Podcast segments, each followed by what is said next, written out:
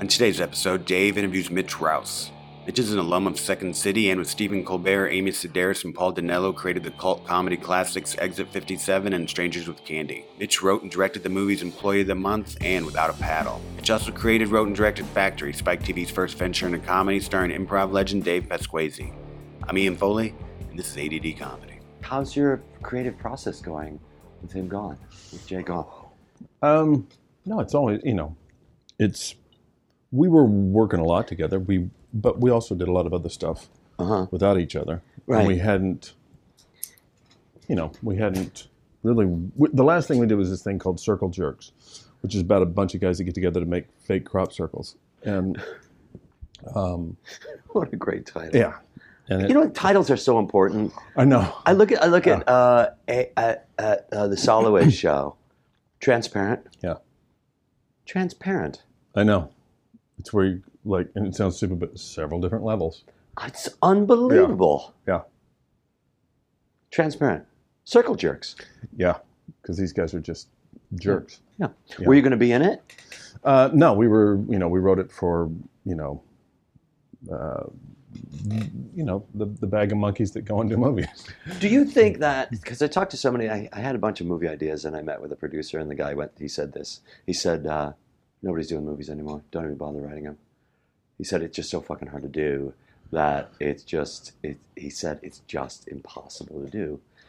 Yeah, I mean, it's, it is and it's not. I think it's like somebody said to me, there were, well, there's, there's this, um, uh, there's a trend that's happening in, in movies right now where the, and this is when The Hangover came out, the, the title of the movie tells you exactly what the movie's about. I swear to God, as God is my witness, this happened. And I said, well, what are, you, what are you talking about? He goes, no, like The Hangover, you know it's about a hangover. And I said, yeah, like that movie Planet of the Apes. I was thinking The Godfather was. the Well, that's we just went down the whole list. I said, dude, this is not a trend. The first movie ever was called A Horse in Motion. right, right, So, right. The you Great know. Train Robbery. Yeah. I wonder what that's about. What? And Why that did I- Superman. I mean, it was just, you know, and so it's, it was at that point where I went, oh, this, this, I'm fucked. There's no way I walk out of this room with a plus, you know, in my column at all. You. So this is the guy that you met with. Yeah, this is uh, this is one of my, this was one of my former agents.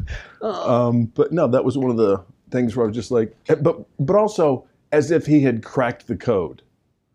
Here's what it is. You, know, you it's want to not get a movie made. Yeah. Have your title. Reflect what the movie's about. so you know, it was just one of those. Okay. It's hard to find a movie that is the other way. hmm Inception, You know. still the same thing. Yeah, but also you're Christopher Nolan, so you don't have to. Exactly. Right. Right. Right. There's right, no right. pitch process. Did you enjoy The Matrix? Um, the first one, yeah. You did. Did Yeah. you get it? Did you understand it? Well, I don't think you were. I don't think you're supposed to walk out there and go, "Oh, the rabbit hole." I don't think But- you're. You know, and the pills and the whole. I fucking didn't get it, and No. it bugged the shit out of me that I didn't get it because I'm watching it saying, okay, that's the guy who's that guy, and they were in that place. Okay, now that, oh, that guy's over there now. Right. Okay, now he's with. Oh, the gun is. Oh, look, he can bend. And then after a while, I just went, I want to see more bending. Right. I don't understand what the fuck's going on. No, I don't think anybody walked out out of there going, "Great story." But people do say, you know, it's like the Matrix, and I'm going, how can you? I don't know what you're talking about. Yeah, yeah, that's true. But You know, I felt the same way about Jacob's Ladder. yeah, Do you remember that movie? I do. Tim Robbins is great in that movie, and also actually the girl that the actress that recently died was in it. They went from. Uh, no, anyway, SNL. no, no, no, no. The um, I can't think of anyway. Um, I didn't get that movie either. I was Yeah. pissed off at that movie too. I think it. I mean, not to be this guy, but the script was. I've read the script after. Jacob's Ladder. Yeah, You read the script after you saw the movie. yeah. Like it was one of those movies where I went, I want to find out what's, and not like I left the theater and went, gotta find the script. Right. It was years later when I was like, yeah, this is sort of like that. I wonder how they wrote that. And so mm-hmm. I got the script and read it, and it made more sense. But they're also talking about doing a sequel of it. I mean, a, a remake of it now. I was gonna kill myself. I just not gonna, I'm not gonna do it. Do you watch movies? Do you go to movies? Um, I want to. I don't have a lot of time, but also I'm very particular about what I see. Right. You know, What was the last movie you saw? um, Boxtrolls with my kids. Who? Lee Keckner posted saying this is not a child's movie. She's like, there's a lot of kids crying in the in the theater. Yeah, there's a couple of uh, dark moments, but here's the thing about that. I think it's when you have kids that flies up because I watched Santa Claus is Coming to Town, The the The one with the the claymation claymation. Yeah. And uh, Burgermeister Meisterburger. There's a baby left on a doorstep, and when it goes up, he's going, "No, no!" I mean, so it's just so literally you're sitting there watching. But since you have all these, you think your memory is like sleighs, and oh, everybody gets Right. toys, and oh, his real name's Kris Kringle. Um, but no, it's this horrible, dark, and even shot. Even then, that's shot from weird angles, and it's all gray. And there, I mean, there's no brightness, holly jolly Christmas shit. Right, right. You're right. Yeah. You're right. You're right. I always found that disturbing, but then I got Burl Ives in it, who I always found disturbing anyway. Mhm. I found Burl Ives just to be a very disturbing human being, who named names, by the way, in the House Un-American Activities Committee hearings. And I always think that. Wow. No, don't. No. Silver and gold were two of the names. And it, that's the way he was releasing the information. Jews, Yeah. give up, get silver and gold, and we'll let you. He was, and Exact- gold was. He was, gold was. He was, gold was. Uh, I, yeah, having kids must really change just the way that you, you it changes the way that you look at everything, though. Yeah, it's pretty cool. I mean, it's it. Um, yeah, it's the same old. But that's the other thing too. You get into cliches, and people go, "Wow, it goes so fast."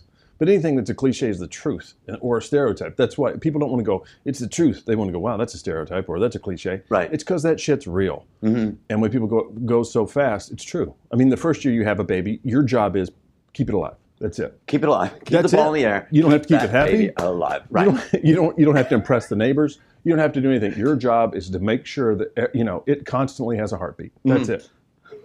I'm not kidding. I'm not kidding because it's not you're not getting anything back from it and you're not giving it anything. All you're doing the first year of a child's life is checking on it. Mhm. And it's looking at you like, I'm cool, you're cool. Okay, good. Now I'm gonna go away for two seconds and come back and see if you're still alive. Right. Yeah. Yeah, that's that. But no, it does change everything. It makes it look. You do look at everything completely differently. But also too, you're what's been my experience, and whether this is true or not, I don't know. For everybody, but there's this part of you that sort of hatches that becomes this very uh, caveman guy. We were we were at the park one day when uh, my daughter Tennessee, so she's she was I don't know maybe two years old, and we were at the park, me and my wife in Tennessee, uh, Coldwater Park, having a blast. And then I was just sort of like the hair on the back of my neck stood up, and then I realized I didn't do I didn't go oh I ought to do this. Then I realized I'm walking towards a man that's standing on the edge of the park by himself. I didn't go, oh, there's that guy by the edge of the park. That's weird. I'm literally playing with my daughter, and then it dawns on me I'm walking towards this guy. Like, I don't remember having the idea of that guy's weird. He's by himself. I'm copping a bad feeling from him. Ooh, that's what you're saying. Yeah. Right. So then I walked up to him with absolutely no reservations. Uh huh. I didn't think about how big he was or how Uh-huh. small he was. None of that played into it, other than I said, "Hey, man, um, what's up?" And he's like, "Nothing." And I go, "Do you have a kid here at the park?" And he goes, "No." Then I go, "Then that makes you really fucking creepy." And then I go, "You need to take off, dude." And as I as I'm standing there, I feel two other guys I've never seen in my life flanking me. And I was just, and, the, and that was sort of this, and then I was sort of like, what just, you know, it was pretty cool on one level where you go, wow, I never would have even seen this guy, but I was sort of, and apparently other people were too. It's interesting because there's also something within that about inspiration. I know, you know, just the idea of Right. how inspiration hits you. I know it's such a specific thing, but it's also the idea of you are were inspired to do that. The how and the why doesn't matter. What matters is you were thrown into action to do that.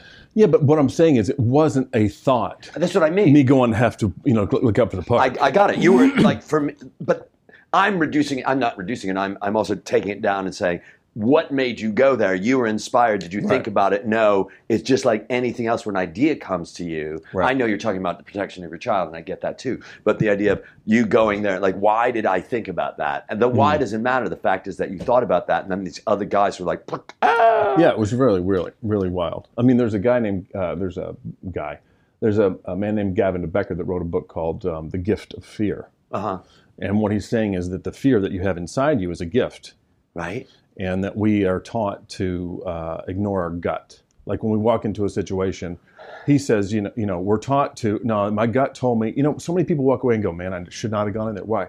I just had this feeling I shouldn't go in there. And then you go, then why did you go in there? Because I would have been rude, because I would have been a racist, because they would have said this, because they would have said that. Or I was feeling like, the, you know, there was five of them and one of me. Oh, those girls don't want to talk to me. So there's this whole list. Right. Right. But your gut's going, no, dude, go. It's all good. Right. But or your gut's going, don't go in here. right. Right. You know. Um, and so what it talks about is that your gut is just like anything else that we have. It's just this part of our body that says, hey, there's a lion. don't try to pet it. Do you think that it's that? Because for me, just I mean, you've been a great improviser too. The idea of uh, we go with our gut and not with our brain. Yeah. And what I've been teaching just so much lately is the idea of the gut is the gut and the groin and the heart and the respiratory system. Those things that make you, and, you, and that make you go, look at that, look at that right now, look at that right now. That's happening mm-hmm. right now. Trust that as opposed to talking yourself out of it or weighing shit out or this reminds me of that situation. Just fucking going and doing it. Yeah. Because everything you just said falls back on judgment. Yes, yes, yes. Yeah. Right, So if you're going, I can't do that, or what I should, and then you're, what you're doing is you're thinking about it. right. And the funniest, best, and I shouldn't say funniest, the best improvisers and the most consistent are the ones that jump out of the plane and figure out how they're going to land. That's that's exactly it. Yeah. Something that uh, uh, Hunter Thompson said something like that, where he said, uh, "Faith is jumping out of an airplane and landing in a pond of mermaids." Yeah. Yeah. Where you going? We're going to figure it out later. And I was talking about somebody said this, or the idea that you will. There's never a situation where you don't know what to do. so, in other words, what's that? In improvising or in life. just in life Yeah. where you go certainly in life where you say uh, oh my god nobody ever says oh my god i just i this happened to me i didn't know what to do and then i disappeared it's like Right. that you always know the answers right. and i think the less that you listen to that brain of yours Yeah. or use it for things like there's that's how to turn the computer on and that's where the printer is and that's if people do printing anymore and that's where i hit send and that's it Yeah. Yeah. uh, why, what made you read that book Um, my wife had it. My wife is, um, besides being the coolest chick in the world, she's just, she grew up in New York and she wanted to be a cop and she wanted to be a detective. She wanted to, you know, so she was consumed and absorbed with all that stuff. right Uh, overcoming and literally wo- grew up in the village. I mean, right there, smack dab, you know, 10th and Hudson. uh-huh Um, yeah, and it was, but so it was around her constantly.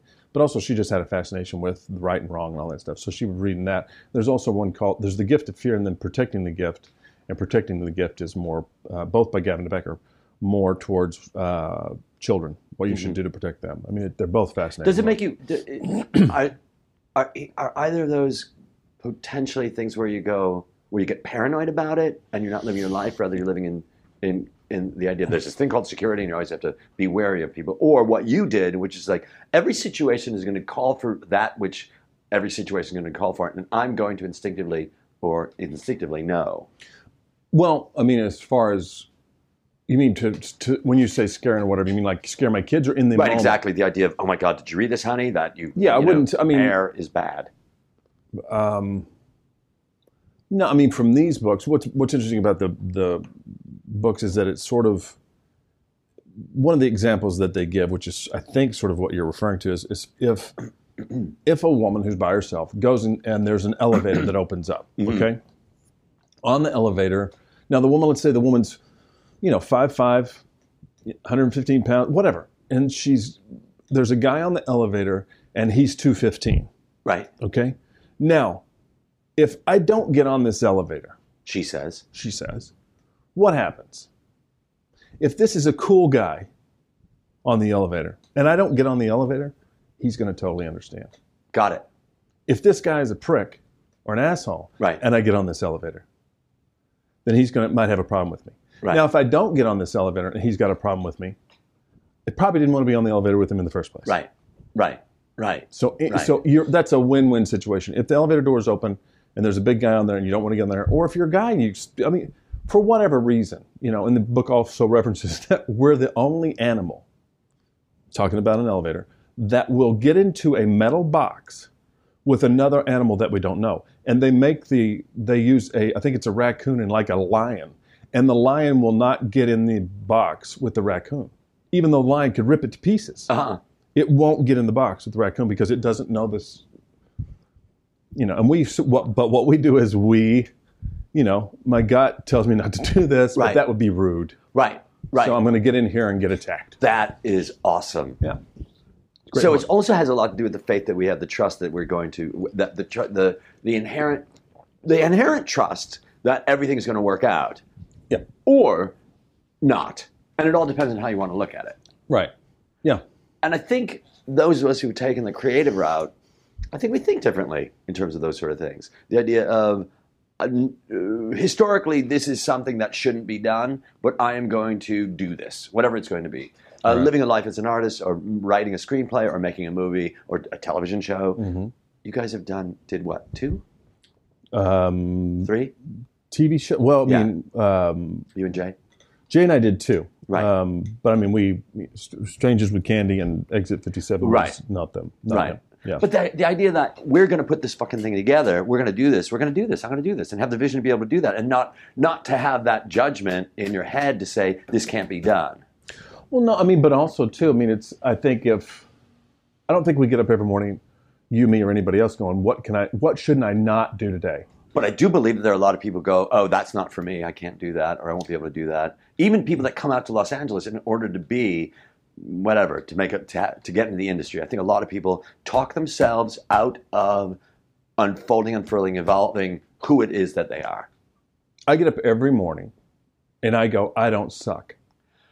That a lot of people don't do that, Mitch. But what I'm saying is, there's so many people that on so many levels of this business that suck with Right. such vigor, you know, with such pride.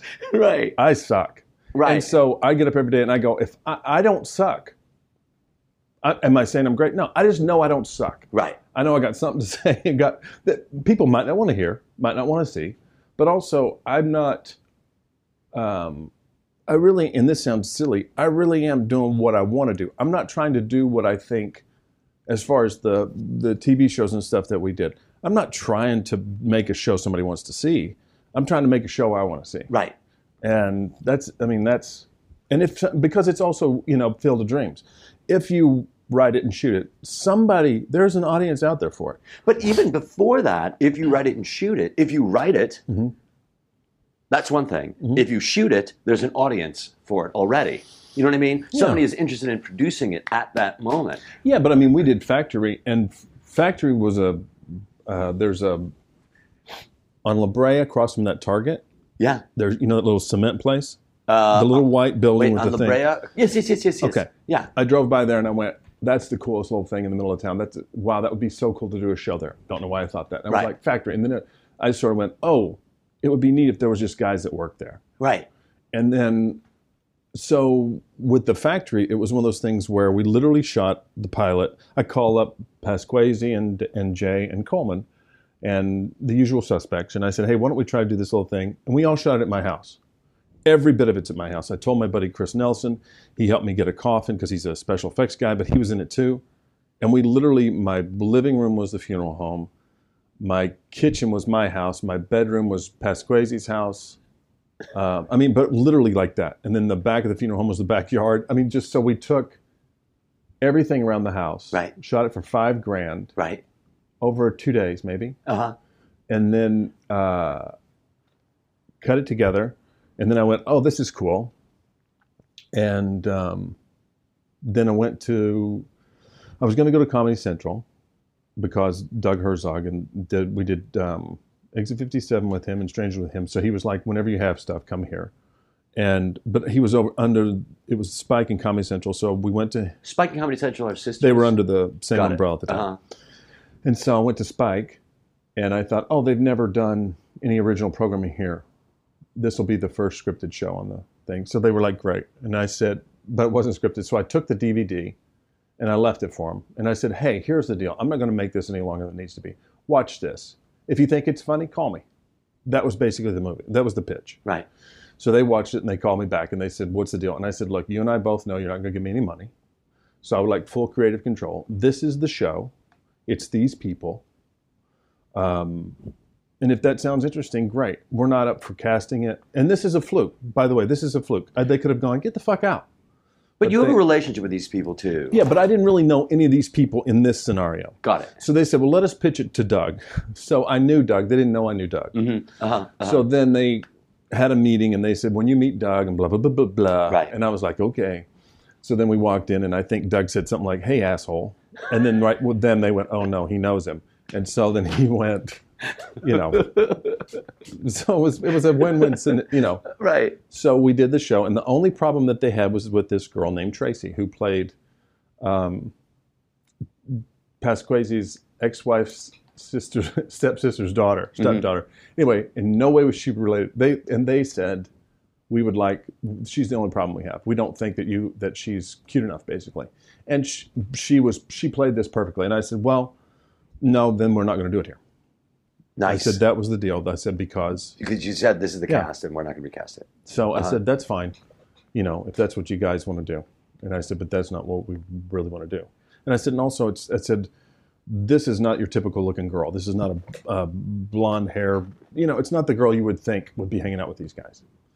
And that's what made her really cool to me. But she's, uh, she was great. She was one of the best. So what? So eventually they just they oh, just, oh, they went, yeah. Oh, he's I mean, not, he's serious. He's Right. not going to, right. because here's the thing. We're not in it for making a ton of money. Right. So there's nothing to really lose. you know what I mean? Yes. It's not like we're losing. Oh shit, we were going to be on you know Friday nights at eight.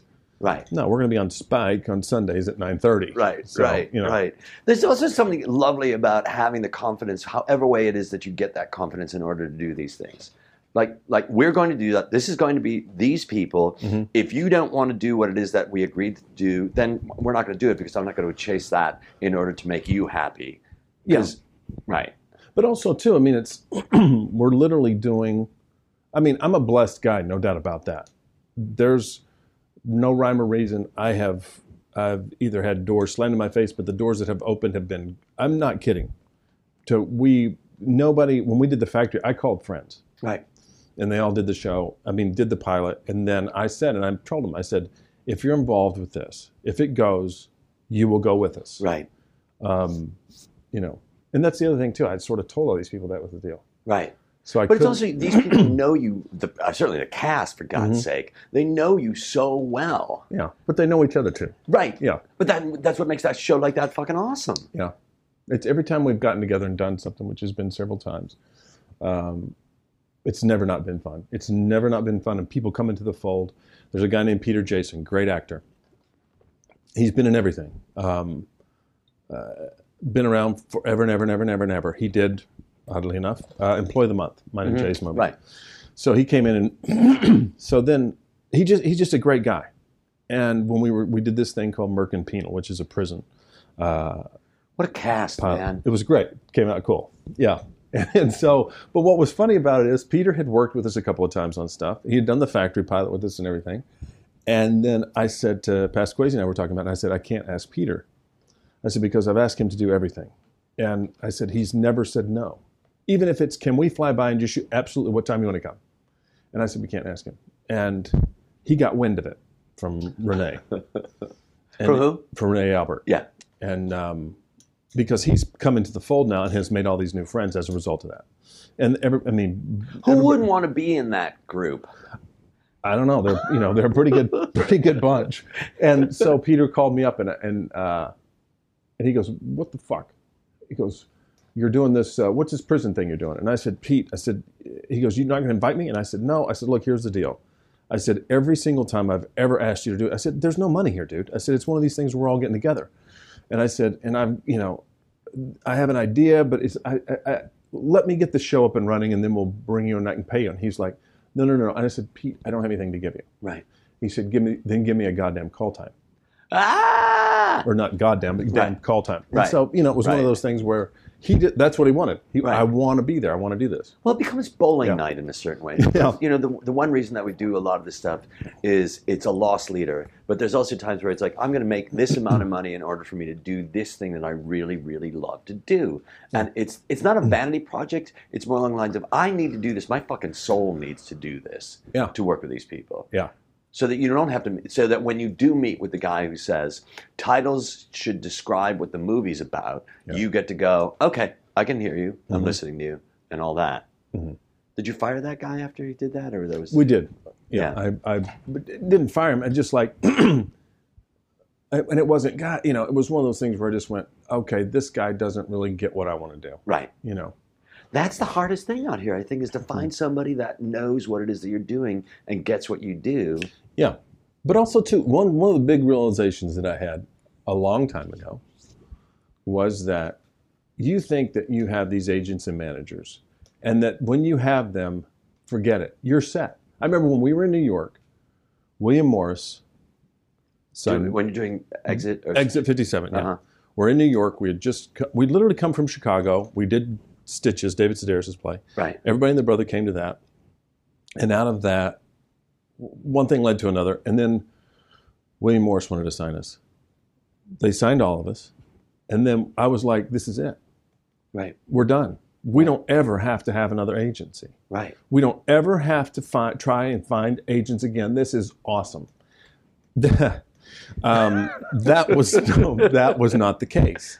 They did great, fantastic, wonderful, um, but they're just it's all personalities. You know, you're dating these people, right and if they get what you do, that's awesome. right And if they don't, that's awesome too. Just find out and be willing to go.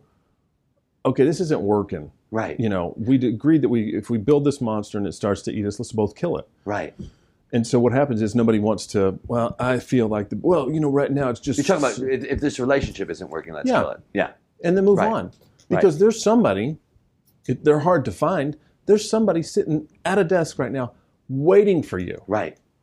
You know, and they think that you, you're fucking awesome, Right. and and they get what you're trying to do, and that's what's uh, that's what's cool is when you meet those people, and even those people, that relationship only lasts for so long. Oh, clearly. I think I think that what you what you said is when you said it's not working, it that word working just stands out so much to me because Mhm. it's work, man. It's not Mhm. if it's not working, it's not like we your guys are married or anything like that. You know what I Right. mean? Like it's not working. There's no work. It's Right. not being something that is creating this work thing that we live Right. for.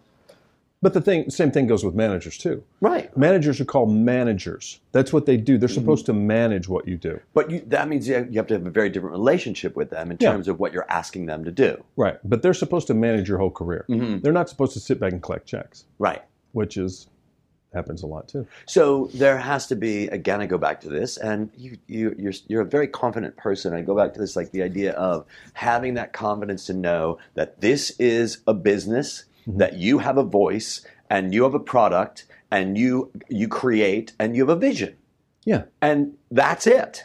But everybody does. I think that a lot of people question it. A lot of people out here, where I'm, where I look at a lot of people, look at a lot of students that I have, and I go, "That fucker is great." Mhm. And you go, "Wh- wh- two years later, saying, "What happened to you?" I'll tell you what happened to them. a Couple of things, I think. What happens in some moments that we see, and I saw this at Second City sometimes. You're seeing somebody and you go, that guy's going to be fucking great. Right. That girl's going to be awesome. You're not witnessing that. What you're doing is you're witnessing somebody peaking. Ooh. and you don't realize it because you're there to learn and you're there to see what's going on. And Uh-huh. man, when we all get to LA, when we all get to New York, this guy's going to explode. Mhm. And what you're seeing is you're you're literally seeing someone hit the ceiling in that moment, and that's why they're so good. They're so confident, they're so strong on stage that they can do absolutely positively anything. But what you don't realize is they suck in an audition room Right. that they are literally peaking before your eyes. They've Right. made it to main stage, and this is what's happening. Right. And that's not. This is as far as they're going to go, and that's awesome. They're amazing and they're fantastic. But you don't realize that at the time because you're on this trajectory where you're trying to go up. You're going up too, and you're going, shit, man. When we all, that's what everybody thinks. When we all Right. make it, Right. and that's what happens is you literally are watching, witnessing someone at their best, and they will never get any better. And they're great. This is to take nothing away from them. Uh-huh. It's just the acknowledgement and the realization of you're watching somebody that has worked and worked and worked and worked instead of peaking in movies and on television. You're seeing them peaking in Chicago in this theater tonight. So what you're also saying there is that they're not they're not evolving professionally. So the idea of they suck in the the, the audition room, uh, uh, or they just can't put who it is that they are down on paper. Right. in order to write that show, that movie, that whatever the fuck it's going to be. So they have stopped evolving as well. Mm-hmm. Yeah, but but but th- it is that that they don't realize. I mean, we all have a, a, ceiling. We all, you know, we're all going to peak at some point. I may have and just don't know it. Everybody's so great not to tell me. I get it. so, but also I think that we're all wanting the next thing, and I think that when you stop wanting the next thing or stop giving a shit, you might want it, but it might not be a priority of yours. Uh-huh. If I get it, that's great. Oh man, look what happened. right? But you're not going, no, today I'm getting up because I've got to get that thing. Uh-huh. And that's what you have when you're young and when we're starting out. You have, I got to get hired. Right. I got to get with the tour co. Right. I got to get on a stage. Right. I got to do this. I got to do that. Right. And then when that happens, okay, great. I'm out of here. Right. I'm going to New York or LA. Okay. So then you just, so you're just constantly looking for the next thing. So I you're not. Are you you know. saying that you're not living in the what you have at that moment? No, what I'm saying is if you have that drive, you're enjoying it, but also Right. you're realizing it for what it is. Right. It's the idea of doing a guest spot on a show and go, wait a minute, that's all you have to do to be a regular? you know? And so then, your then your goal shifts from I just want to be on a TV show Right. to I want to be on the I want to be a cast member. Right. Now I want it to go past a pilot. Right. I want to have a season. Right. I want to look back on this and, th- and then you start to go, wait a minute, I could write one of these. Yep. Shit, this is what they're doing? Yep. Now, again, I'm not saying anything other than, oh, mine's better than them. I'm just realizing, having these realizations where I'm going, oh, wow, I thought this was so so much harder than it is. It's hard, no doubt about it. But it's also that first time you're in LA and you're going, I got this audition. What's it for? It's for this show called, you know, Joe's Trash Can. Fuck, man, I hope I get this. I got to get this. I got to get. And you think it, you live it, you breathe it. You're up an hour, you're stretching. It's the morning of the audition. It's your first one out here. You're going to leave early because you want to park. And so what you do is you've got on your best thing. You've taken your shower. You've got your clothes. I should wear this shirt. Fuck, this shirt's got that thing on it. I'm going to wear this other shirt. This is the shirt I'm going to wear because this is what Nick, the character in the show, would wear. So what I'm going to do is, and I should comb my hair down because everybody has a problem with my hair. So I'll comb my hair down and then I'll go. And I'm going to get there early because I don't wanna be sweating. I don't want to, sweat, in case I have to walk all the way across the lot. I don't want to have to sweat. So I'm going to park here. Shit, man, I got to get change. I got to pay some money for the meter because they haven't put me on the lot. So then you get there and then you go up to the guard check and they go, hey, here's this. And you go, where is it? And they, they go, oh, have you been here before? And you go, no. And you're so bright eyed and stupid. And you go, no, man. And you walk on the lot and you're, this is it. This is what I've come here for. This is fantastic. This Right. is the mothership. And I've never felt more comfortable. And now I got to find bungalow 47. Right. And none of these bungalows are one, two, three, four. Right. It's 47, 89, 62, bungalow B. And it's all these different things. And you finally get onto the lot and you're trying to find this bungalow. And then you get in there and you're go, got this audition. They and, and what you've told yourself is it's not le- just an audition, it's a meeting. I've got a meeting with these people. That's what they call it. so then you've got a meeting at 2.15 and you've got, this is a three minute meeting if you're lucky. So then you get in there and you realize, holy shit, there's a lot of other people here. Right. Oh my God. They really don't know what they're looking for. There's, oh, there's my buddy. I know that guy. Oh man, there's that guy. Why isn't he working? They'll probably give it to him because he's great. And so then you go in and you meet these guys and you go in and your time is just gone in a heartbeat. And then you're walking out of the room and you're going, I should have done what I did. Right. I did uh, everything I practiced and everything I rehearsed went right out the window because I was nervous. And now it's the longest walk back to the car. And it's this horrible, horrible thing. But what happens is the next one's a little bit easier. And the next one's a little bit easier. And then What makes it easier? Because it's the unknown. Right. And so Right. then it dawns on you, oh, this is just part of it. Like my dad said to me one time, your job is finding a job, Right. Right. which is insane. You know, we're the only business that I know of that I'm really, I mean, I have no idea what I'm doing next week. Right. None. I might go to New York. I might go to Hilton Head, you know, Eh, but I'm not worried about it. And here's an interesting thing. You've got a family. yeah, yeah, that's the other thing. Well, that's the other. Thing. Well, but but it goes back to that too. That's the insanity of where you're not working for a job. It's probably also the only business where I'm going to make, you know, a nice little chunk of change for five days work. Right. Right. So then I can sort of goof off. Right. And my wife is an actress, so she's going to do this, and she's doing, you know, so you you are making these little pockets of money Right. you know, which is great. And then you get residuals, which are sometimes great, but sometimes ridiculous.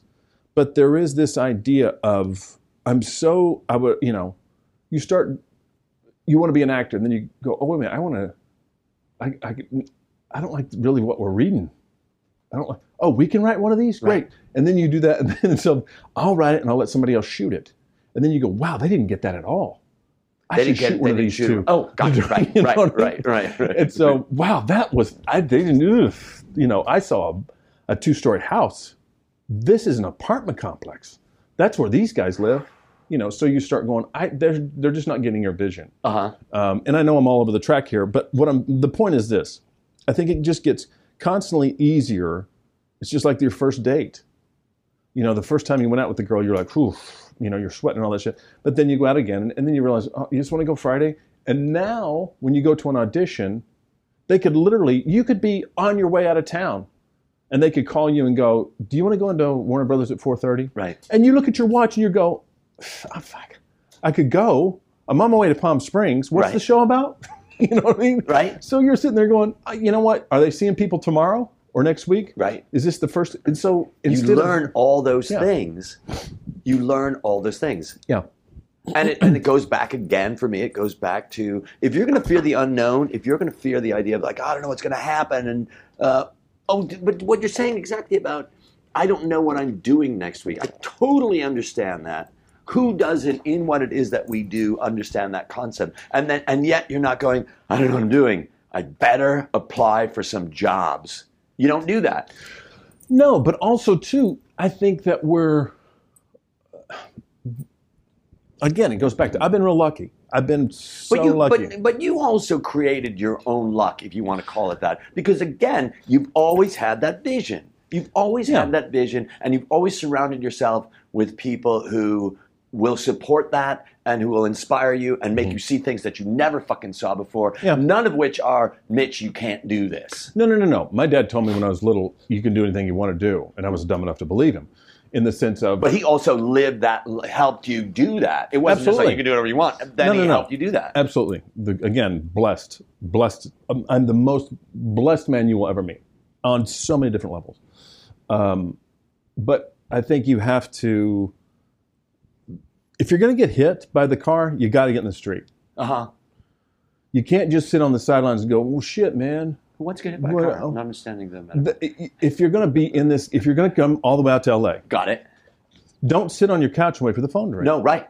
Right. No matter, regardless of who you know or what's going on, you have to get out and do something Right. because they will forget about you in a heartbeat. And it's also you start digging yourself, fucking digging yourself, digging yourself, and digging yourself into this hellhole Yeah. of self doubt. And yeah, Yeah. No, I mean it's the it's this is the most horribly wonderful business there is. Mm-hmm. because when it's great, it's awesome, and when it's horrible, it's bad.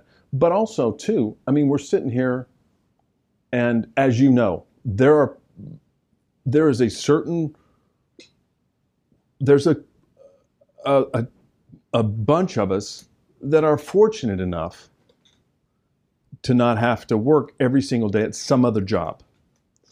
Um, you know, but also too, it's like, and to, to, to bring it back to Jay, you know, you're looking at a guy and I'm sitting around, I'm looking at all my friends and, and we thought, well, shit, one day we're going to X. right. You know what we'll do? Once we make it, we'll all do blah, blah, blah, and this is what we're going to do.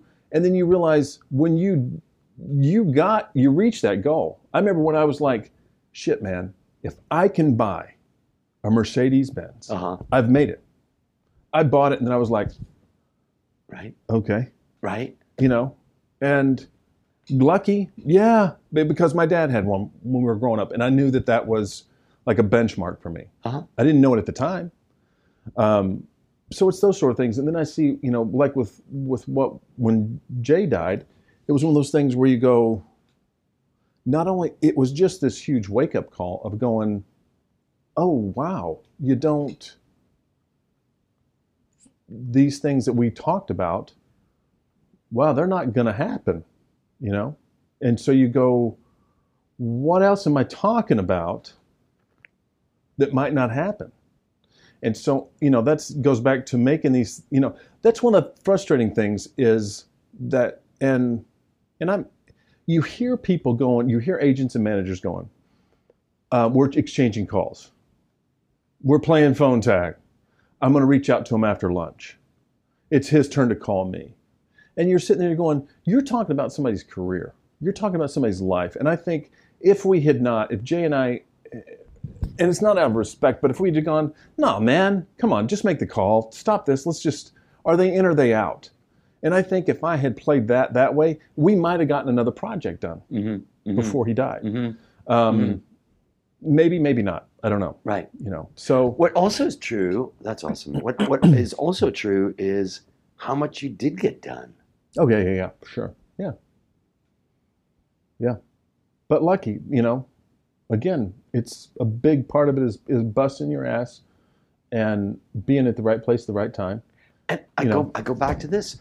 Fucking surround yourself with somebody or having in your posse someone like Jay to go, let's do this. We're going to do this. I know that nobody else is going to do this. Nobody else has done this before. Because I remember when he was one, one of my uh, teachers or directors at Second City, and he would do shit, and I would go, what are you doing, man? Mm-hmm. You can't bring a nine foot iPod on the on a stage. What are you doing? And he goes, trust me on this. Just, I'm going to do it. I'm going to do it. And I'm like, man, I don't know. It's like, and then he would do it. I'm going, that works. That fucking works. Yeah. That works. That Yeah. works. That works. And so somebody who will shake you the fuck up Mm-hmm. and then give you the confidence to say, you know, when he's gone, I still know how to shake shit up because he taught me how to shake shit up.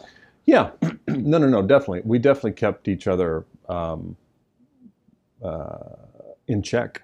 You know. But also, you inspired, you you poked at each other too. Yeah, no, no, no, for sure, for sure. Um, but his, but also his reference level, Right, ridiculous. right. You know, I'm not your book reader. You know. Someone Uh, once, that, that, that there was a race car driver that says, "You want to hide something from me? Put it in a book." Yeah, true. I mean, aside from the Gavin de Beckers, I bet I've, the books I've read are on one hand. I think You know what I mean? Pat Finn once said, uh, "I read uh, last book I read was uh, Hockey Stars in 1994, Yeah. uh, volume one and two, and that was it." It's like, okay, right. When I was okay, so I'm insanely dyslexic. Uh, I have ADD, which is I- I don't know what that is, and I'm from the South, so you know, as far as reading, I've got three major strikes against me. And when I I was love little, being in the South is one of them. Yeah, okay. it's crippling. Um, but no, I was in, I was really good in math, and so when you would finish, and this was when I was tiny, when I was in, okay, so I go to, um, I would get done at my math class, and then uh, I could read a book that was on the shelf, and they had it was all paperbacks, and there was like Mad. You know, spy versus spy, and all this. And a lot of my reading was spy versus spy because that would keep my attention. And then I would here's look- another thing. Like they didn't say anything except Morse code every once in a while. right. You know that idea of family circle uh, or family circus. Um, yeah. so uh, um, I would finish the math, and so then and then one day I, wa- I went over there, and the, here's the irony upon irony: is that I'm looking for a book that has pictures, and I see of all books. This is the God's honest truth. May lightning strike me down. Of all the paperback books to have on this on this spindle is Deliverance, the screenplay. It's in paperback form, but it has pictures in it. Uh huh. So I look at it and I'm like flipping through it and I'm looking at these pictures of Burt Reynolds and Right. you know, and I'm sitting here going, "Wow, this is sort of this movie." Because in the middle of the book was like 15 photographs. Right. And then I was so then I was looking and I was going, "Oh wow, this is in script form." So it was one of the first times that it made sense to me because words jump all over the page for me. So when it was broken down and had the space, they weren't getting jumbled. Wow. Wow. wow but wow, also, I could see that this is Burt Reynolds' character, Burt, Burt, Burt, you know, Right. and all broken down, and that all made sense to me. And so that's when I, the first time when I went, oh, this is cool. And then I found uh, a Butch Cassidy and the Sundance Kid was on there too. So I swiped them both. I still have them, ironically. Um, but you know that was, and I didn't know um, that that's what that. Was. I didn't know I had. You didn't know what a dyslexic. script was. You didn't. But also, I, I didn't. I, my folks and nobody this nobody knew I was dyslexic Mhm. because when I was really little, when I first started going to school, they would come and take me to a different class. But I thought that's just what you did. Got I thought every kid, Mhm, you go to mhm. school, and then somebody, I thought this was just part of school. A woman comes to the room, and she takes you and walks you down to the end of a hall randomly, and you sit in a classroom with three other kids who are seriously something wrong with them. They're past dyslexia. You know, they're Right. fascinated by the color red. Um, so you know, and so I'm going, is that who I am? So I can't figure it out. So then here's how I found out I was dyslexic, and it's hilarious. Now, um, I was in uh, my English class, and uh, we were go- we were studying plays, and she said we're going to do Death of a Salesman. Mhm. She, um, no, no, no. I'm sorry. She she says we're going to do of Mice and Men. Mhm. She says, and I'm scared to death. I don't want to raise my hand because I, I don't read well. So she says so and so, and then she points at me and she says, "You're going to read Lennie." Uh-huh. Okay, now I'm playing. Talking about the Rabbit charge, the second. Yeah. I'm- guy. Yeah. Yeah, I read Lennie, and sh- the teacher says to me, "I want to talk to you after class." And I'm like, "Oh no," because we've read the whole thing out loud in class. We've read the play. She's and so everybody leaves, and she's sitting there talking to me, and she says, "That was amazing. The way you captured that character." Uh-huh.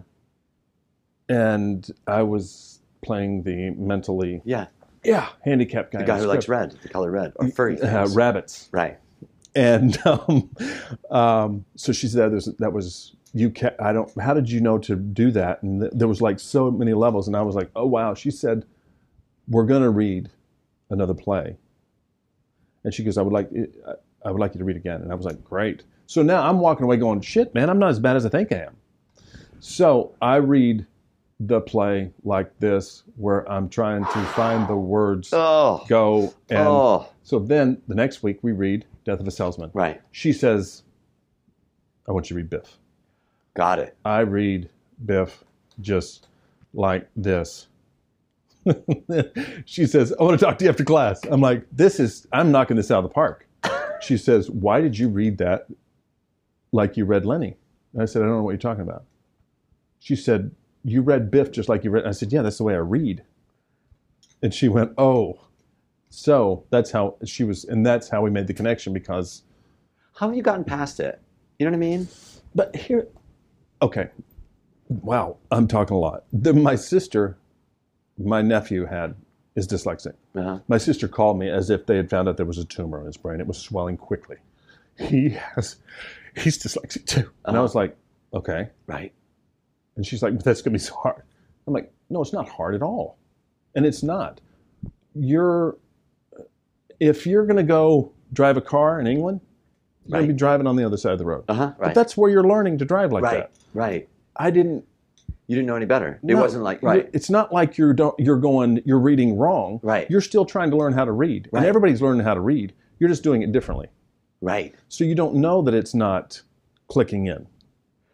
You know what I mean? Oh, I totally understand. So- I mean, I don't have dyslexia, but I know you got it, and I know that Michael McCarthy has it, and I know all these fucking people who are really good at what it is that they do. But that totally makes sense where you say, where because compared to me, compared to what I got, it's like, how do you do it? But Yeah. compared to you, you are living the life that you're living the way that you're living it, and you can't compare yourself to me. No, I could have picked a pencil up with my left hand and learned to write with my left hand. Right. It just so happens that I learned to write with my right hand. Yes. Right. Right. Right. so it's right, the same right. thing. You're still learning, but also, I mean, if you take a here's a dyslexic tip: if you're reading something on a white piece of paper, take a three by five card that's a different color and lay it under each line. Do you do that? I do on occasion. Right. If I'm reading a script quickly, I'll do that, and there, and that way nothing jumps. Did this teacher also turn you on to to theater in general? You know what I mean? No, she didn't. Where did But, that come from? Um, I always, I mean, my dad, my dad was a, um, and still is a doctor, but he also um, was a guitar player, and he was a DJ in college, and but also just a good guy. He's really, really funny, and he would always dinner time for us was always a show. You know, he would goof off and laugh, and we'd all tell jokes, and and my dad turned me on to uh, Saturday Night Live. You know, he said, "Go to sleep now because you're going to get up and you got to see this show." Um, took me to see George Carlin, Robert Klein, Steve Martin. Took me everywhere. Took me to see Elvis, and I saw Chet Atkins. I saw Floyd Cramer. I saw Boots Randolph. We always went to a concert, and my dad's just the coolest guy in the world, and my mom is too. And so, um, you know, and, it, and but he was making sure we got out and saw stuff. We saw uh, my sister, you know, loved David Cassidy. So my dad took the whole family to see David Cassidy. It was the most insane. We should have just sat in the car, you know, with, with the radio blaring as loud as we could possibly get it, and just punched the stations because that's how much sense it made. Um, Screaming? Oh my God, yeah. But also, you know, and then just constant screaming. Um, yeah, but no, they. But he turned me on to it, and also, um, uh, I got in trouble a lot in high school for goofing off. Mhm. And a guy named Richard Malinauskas was a very big Baby Huey type guy, and he said, for the kind, we were both in detention, and he said, you know, for the kind of trouble you get into, you should go to Second City. And I said, what's that? This is in high school? Yeah. Uh huh. And I had no idea what Second City was. And he said, yeah, but you like. And you're in Tennessee, Mm-hmm. and he said, you like Aykroyd and Belushi? And I was like, yeah. Mhm. And he goes, that's where they came from. right? I was like, get out. And he's like, no, no, no. And it's like, what do you mean that's where they came from? There's Right. a place? He goes, yeah, there's a place you can go learn all this stuff. And I had a teacher tell me, Mrs. Linehan, she told me, she called me out in front of the class and she said, Mr. Rouse, I was doing something stupid. She said, There's, there is not a job where they will pay you to goof off. Oh, she wrong. Wow, yeah. you know, which scared me, you know, because I thought I can't really do anything else. Um, but yeah, and then, but also I played football, and I remember the first time, uh, and, and football was big in Tennessee. Yeah. And I remember the first time that I uh, broke through the line and tackled the quarterback. The place went nuts, and I went, "What's that?" Right, right, It had right. nothing to do with us winning or losing. Right. Could give a shit. right, I did something and everybody went nuts. right, I'll, where's that piece of paper to sign up? right. I'm into that. No, it's all attention. I've always wanted attention. I love attention. I love that where you go, the first time you heard an audience go, Gah! Mhm. and you go, that's what I want. That's what I want. Yeah, I mean, that, yeah. and, and how addicting that is. What I love is, because I do a lot more stage stuff than I do screen stuff. And there's something immediate in getting a laugh right then. Yep. Or having a reaction in some way that you don't get when you're producing something on film or Mhm. tape or something, wherever it's going to be. Yeah, but that at that point, I mean, you're you're making your friends laugh too. There's something to be said about that. Right. There's something to be said about being in a scene with Mike Coleman right. and doing everything you can possibly do not to laugh. It is He the greatest feeling in the world. Yet you feel horrible if you laugh. Right. he i'm mike is probably the only guy i know on stage that can make me break i cannot and, and here's the thing it's not what he's saying it's the fact that he's saying it you know the sweetest Right. guy in the world Right. in that package in Right. that guy in that moment who would do anything for you Right. um, at any given moment, and yet for some reason, how he pieces stuff together and the things that come out of his mouth blow my mind. He also has an awesome reference level as well. absolutely, absolutely, but just for yeah, minutia, the littlest stupid And like American everything. white bread, that sort of shit. yes, but also it's in your brain too. I know. Way, way, way, way back there, Right. and it was only mentioned to you at summer camp on the last day on the bus Exactly. by a guy you didn't know. You heard him over talking, and you're sitting there, and, the, and he'll say something, and you'll go, "Oh my god," and you know exactly what he's talking about, but you haven't heard it right. for 22 years. Exactly, Yeah. exactly, exactly. Well, what he's doing is what what Coleman's doing is he's being alive. He's being alive, and he's Yeah. and it's what it's what we all do to, to a certain extent. Those again artists where we look at shit, and we go, "I'm going to store that away. I'm going Mhm. to hold on to that. That's inventory. I'm going to use. I'm going to use that. I'm going to use that. I'm going to use that." Instead of just saying, "Life is about retirement. Life is about Right. this fucking thing." And so many people. My brother's 53. 53, 50, 53, and he's talking about retiring. I'm going, what? Ha- how do you? And I, and I kept thinking, what do you do that? How do you do? What do you do? How does that work? What is it that you do? Why?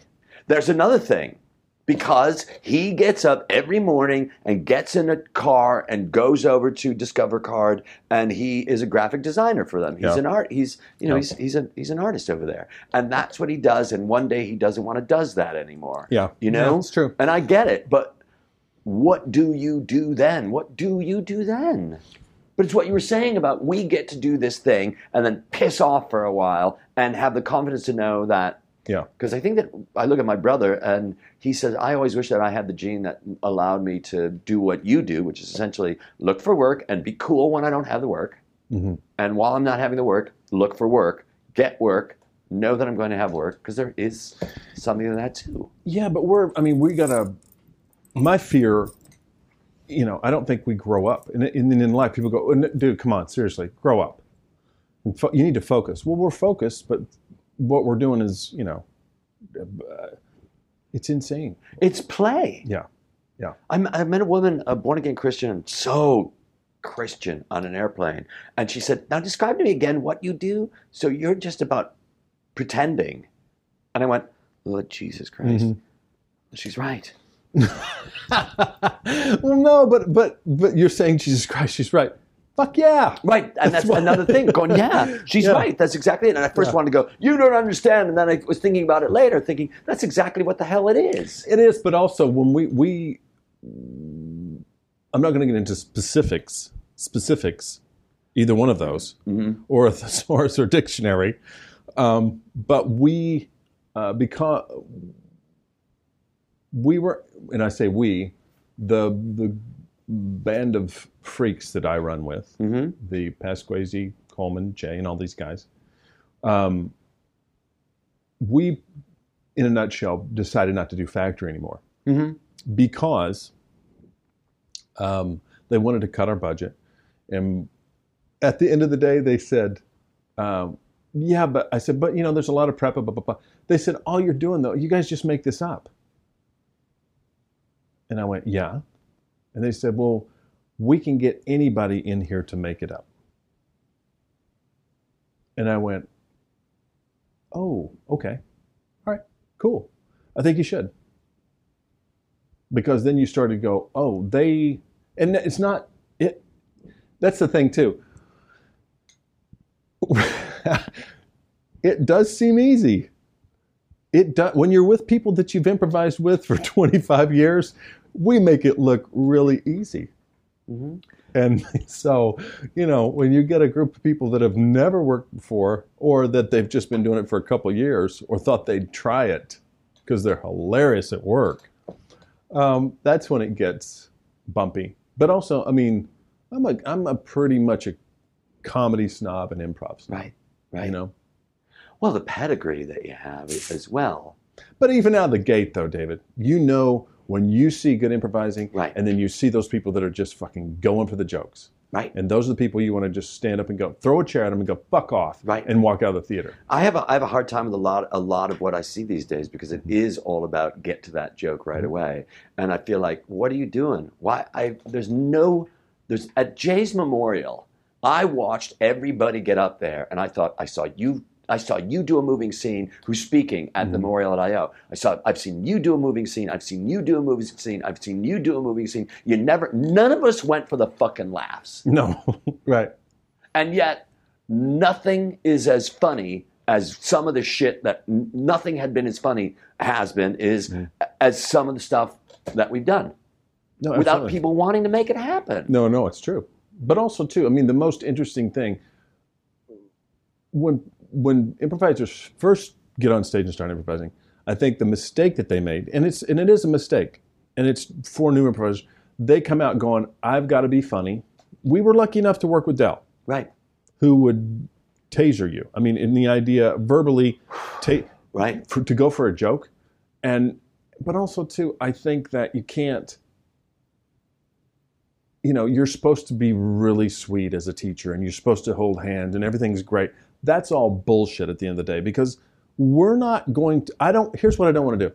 I don't want to pay five dollars, and I've said this as long as I can remember. And Jay reminds me of this, and did.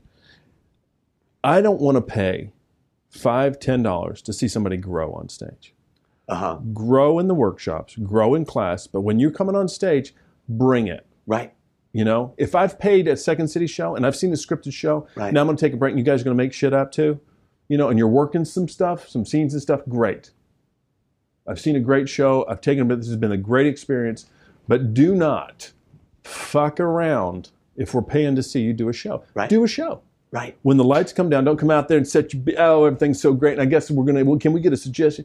fucking do a show. Hmm. Bring it. And. I also respect the other people on stage. Don't fucking go for the joke. If there's a joke there, walk away from it. You know, stay in your scene and do your stuff. It's so interesting because there's so many times where you go, I can do a joke right here, and I'm not going to fucking do a joke right here. Yeah. And and it, and it's just a thought that pops in your head Yeah. saying, here's an opportunity to bring a fucking joke, but you know so well that the moment you get on the joke train, you cannot get off. You, you it's Uh-uh. interesting to get on the joke train actually derails everything. Absolutely. So get on the rail derails everything in that moment, Mm-hmm. and you go, you've just done it. You did it. Why the fuck did you do that? And we know a lot of people. You know, I did a show with uh, somebody that you and I know, and we did a show, and it became meta, and it fucking went away. And I go, you're not at the top of your game anymore, dude. You're just not at the top of your game anymore. Nope. And I look at that going, it's hard to play with somebody like that.